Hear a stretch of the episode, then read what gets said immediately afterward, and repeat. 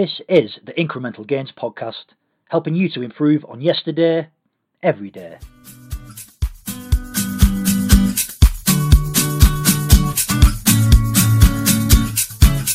This episode is brought to you by Maximum Edge CIC.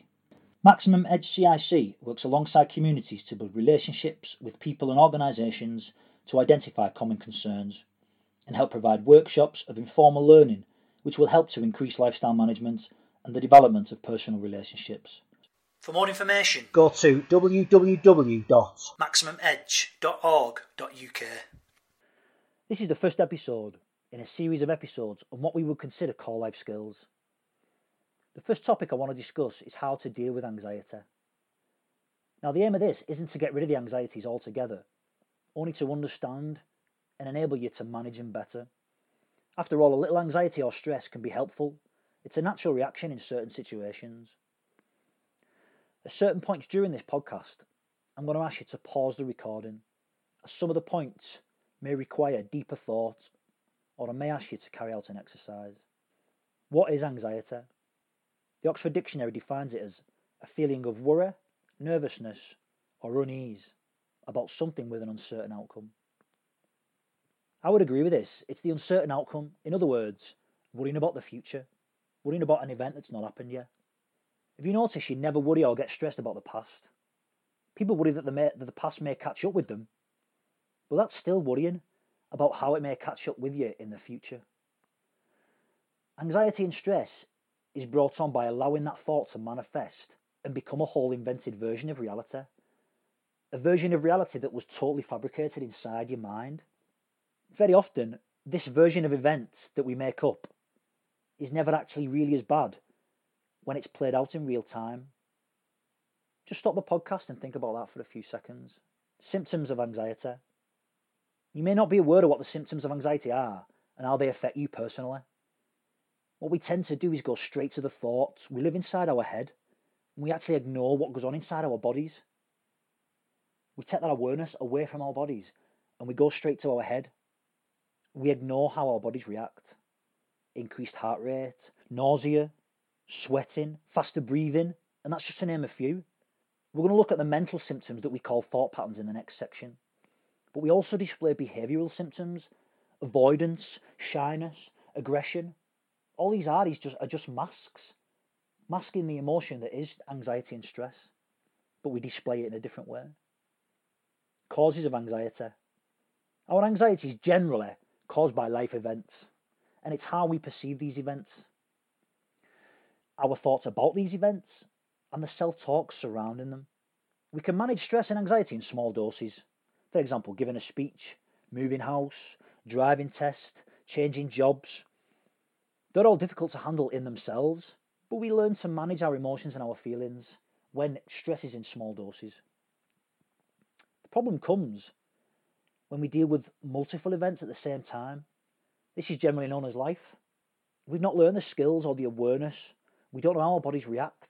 So when it becomes chronic, it's when multiple events happen at the same time. Stress and anxiety starts taking over your life. It becomes chronic, and that's when problems start to appear. Overthinking is also a massive cause of anxiety. We'll cover this more later on, but as you'll discover, your thoughts really do shape your reality. From an evolutionary standpoint, Take away the label anxiety. Get rid of that word and just look at the symptoms involved. Heart rate increases, so your muscles getting more blood. Your breathing gets faster, so you have more oxygen pumping around your body. You start to sweat. All this does is it's your body regulating its own temperature, keeping you cool. Adrenaline kicks in. This prepares you for fight or flight. It heightens reaction times and inhibits pain sensors. Now, this reaction had massive benefits when the daily risk of being eaten by a predator was a real danger. The trouble is, our limbic brain, also known as the reptilian brain, it's not evolved from the hunter gatherer times when we were tribes and the danger of getting eaten was a real threat. So replace lions, tigers, and other apex predators with traffic, replace it with bosses, replace it with confrontation, and replace it with sports. And you can start to see how in these situations, the same symptoms we would have shown hundreds of thousand years ago are maybe not that helpful in our environment today. We can only control our reaction to anxiety and stress as it's ingrained in our DNA. It's part of what's helped us evolve and get to where we are now as a species. What drives anxiety? The mind is a major player when we talk about what fuels anxiety, what anxiety feeds off. And it feeds off negative thoughts and self talk. The main fuel is fear of failure, fear of letting someone down, fear of looking stupid, and the fear of fear itself. Again, when we look at our ancestors, the key to survival would have been to remain part of the tribe. And anything that jeopardized that, it affects our ability to survive. We cannot survive without that support network. Yes, it all sounds dramatic, but our basic needs to be part of a group or to be made to feel part of the group. Now, fast forward hundreds of thousands of years, and we still fear the same things, but without the same consequences. We're so hung up on failure that we rarely step out of our comfort zone for the fear of not being accepted by our peers and being thrown out of our group. This is not a life or death scenario. Maybe back in the hunter gatherer days, this was life or death because we could not survive on our own.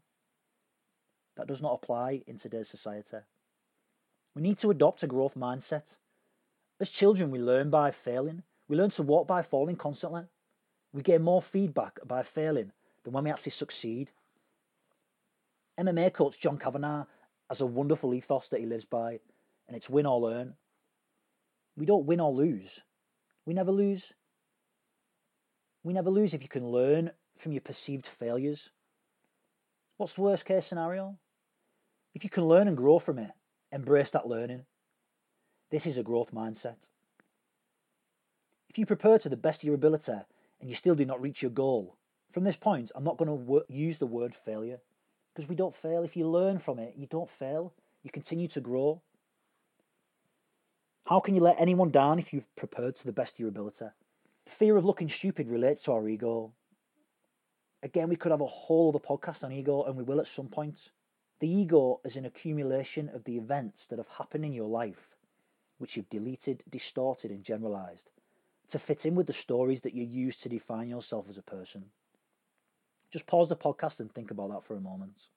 All we are really in control of when you boil it down objectively is our thoughts and our actions. You've probably never thought about it before, but you control what thoughts you react to. Yes, we all have negative thoughts at one time or another, but how many of us, A, are aware of these thought patterns, and B, we choose not to act on that thought? We don't give it fuel, we don't give it energy. William Shakespeare famously said, There is no good or bad, but thinking makes it so. We put the labels on the events it's how we perceive those events. And once we give it a label, the event becomes that label. It's all about perception. Change your perspective. Ask yourself a better question. How can I grow from this situation and what's it taught me? After all, all you can control are your thoughts and your actions. Mindset is a choice. Everything else is out of your control. So why get stressed or anxious over it? I'm throwing a lot of quotes out there, but at the end of the day, they don't mean a thing without action and repetition. Knowledge is nothing without actually applying it. It's like working out. It takes time. It requires work and reps. It also requires the right the right fuel. What you put in your body, what influences are you taking on a daily basis? What books are you reading? What television are you watching? What are you listening to? Who do you have around you? Who do you hang around with? All these influence you and influence the stories that you make up in your mind as to who you are. Again, your ego, and that manifests itself in your perception, your model of the world. How to manage anxiety. The key to managing it is to understand it more. That's what we're trying to do here. Understand how it affects you physically, mentally, and in your behaviour. Now, we're going to explore in a little bit more detail what we mean by thought patterns. So, what I want you to do is in a notepad or on a piece of paper, or simply just take some time out to think about this. Write down a situation in your life when you felt anxious or worried, or an event coming up in your future that you feel worried about. Then write down the symptoms that you had physically, so nausea, heart beating fast, pumping out of your chest, feeling hot, feeling flushed. Now write down how that affected your thoughts. What was your thought patterns? What was what was the thought traffic going on in your mind? Did you feel sick? Did you feel feel angry? Now write down how that affected your behaviour. Was you avoiding certain scenarios?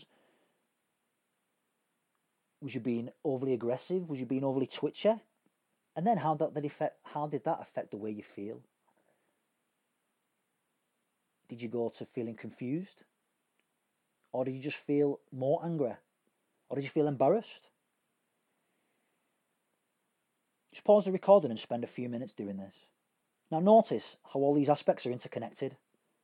Thoughts affect behaviour, which affects feelings, which then affects your physical symptoms, your physiology.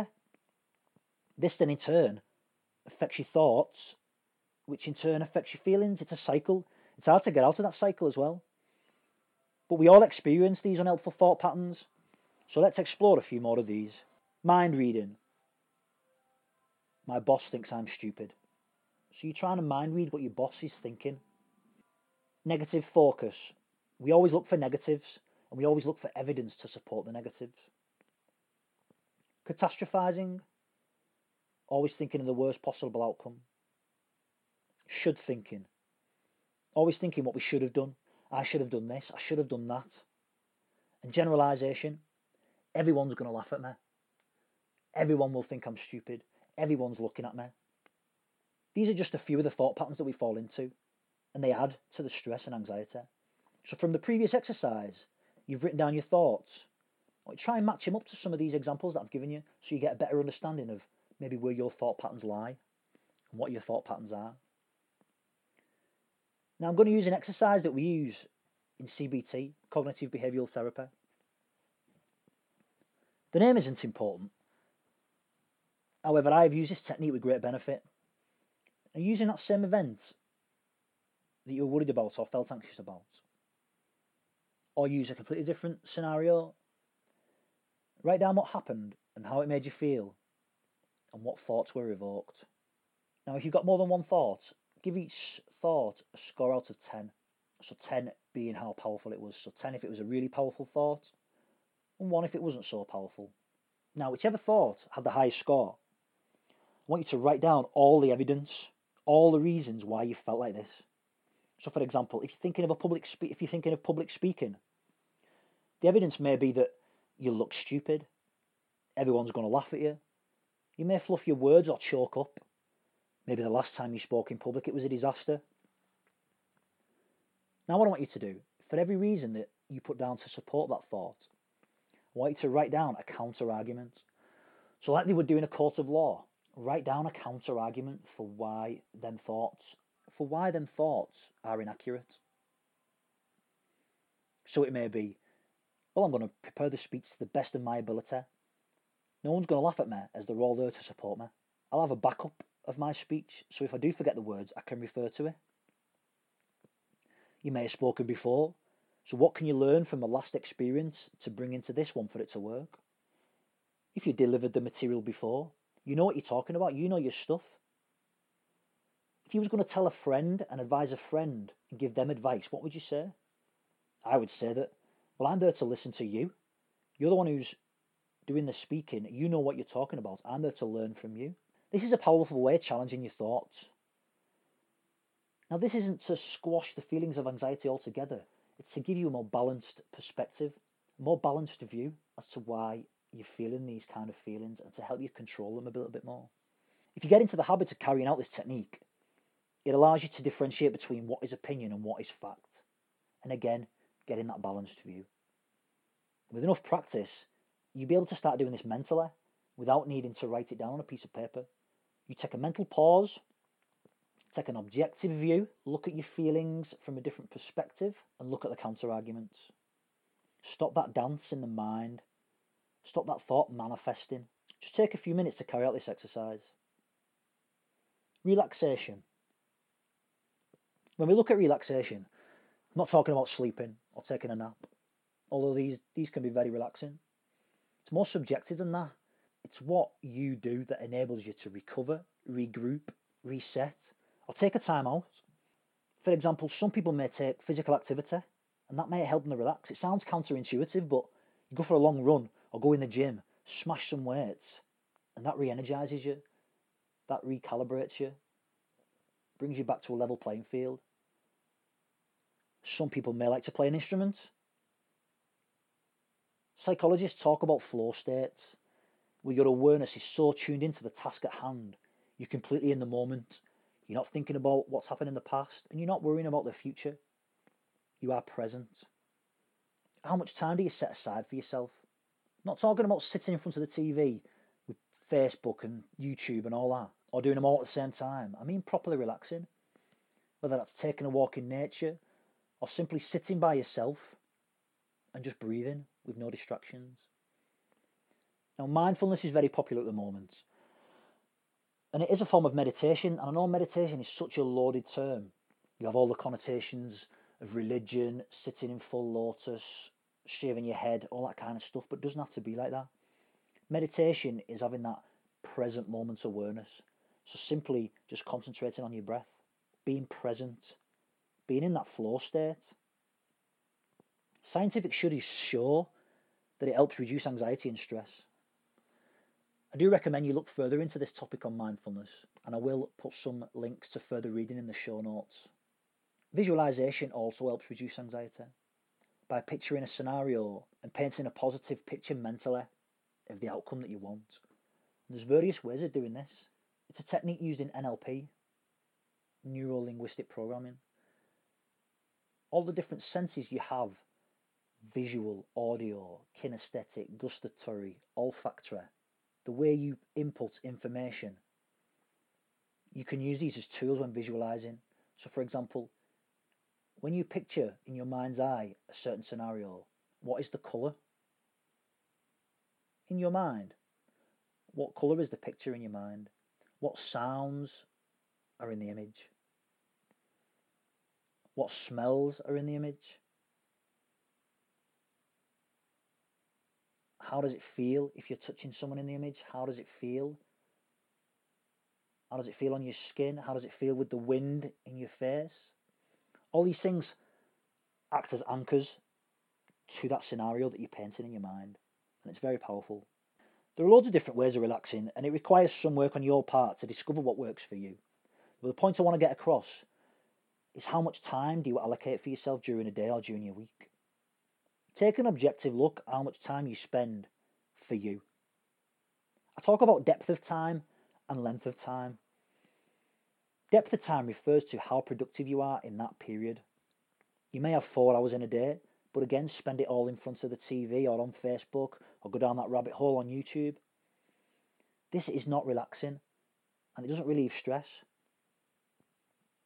However, 20 minutes, a fraction of that time, or 30 minutes playing an instrument, 20 minute walk, or even a 10 minute journal entry is a far more productive use of time and enables you to relax.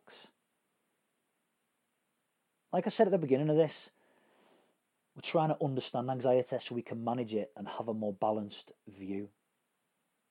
Mike Tyson's coach, Cus D'Amato, once said, Fear is like fire. It can cook your food, but it can also burn your house down. So there it is how to deal and understand anxiety. I'd recommend that you read deeper into some of the topics we've discussed in this episode. Again, I've put further reading in the show notes. I hope you enjoyed this episode and gained something from it. If you are confused, then that's good. Confusion precedes learning. So we'll see you next time on the Incremental Gains podcast.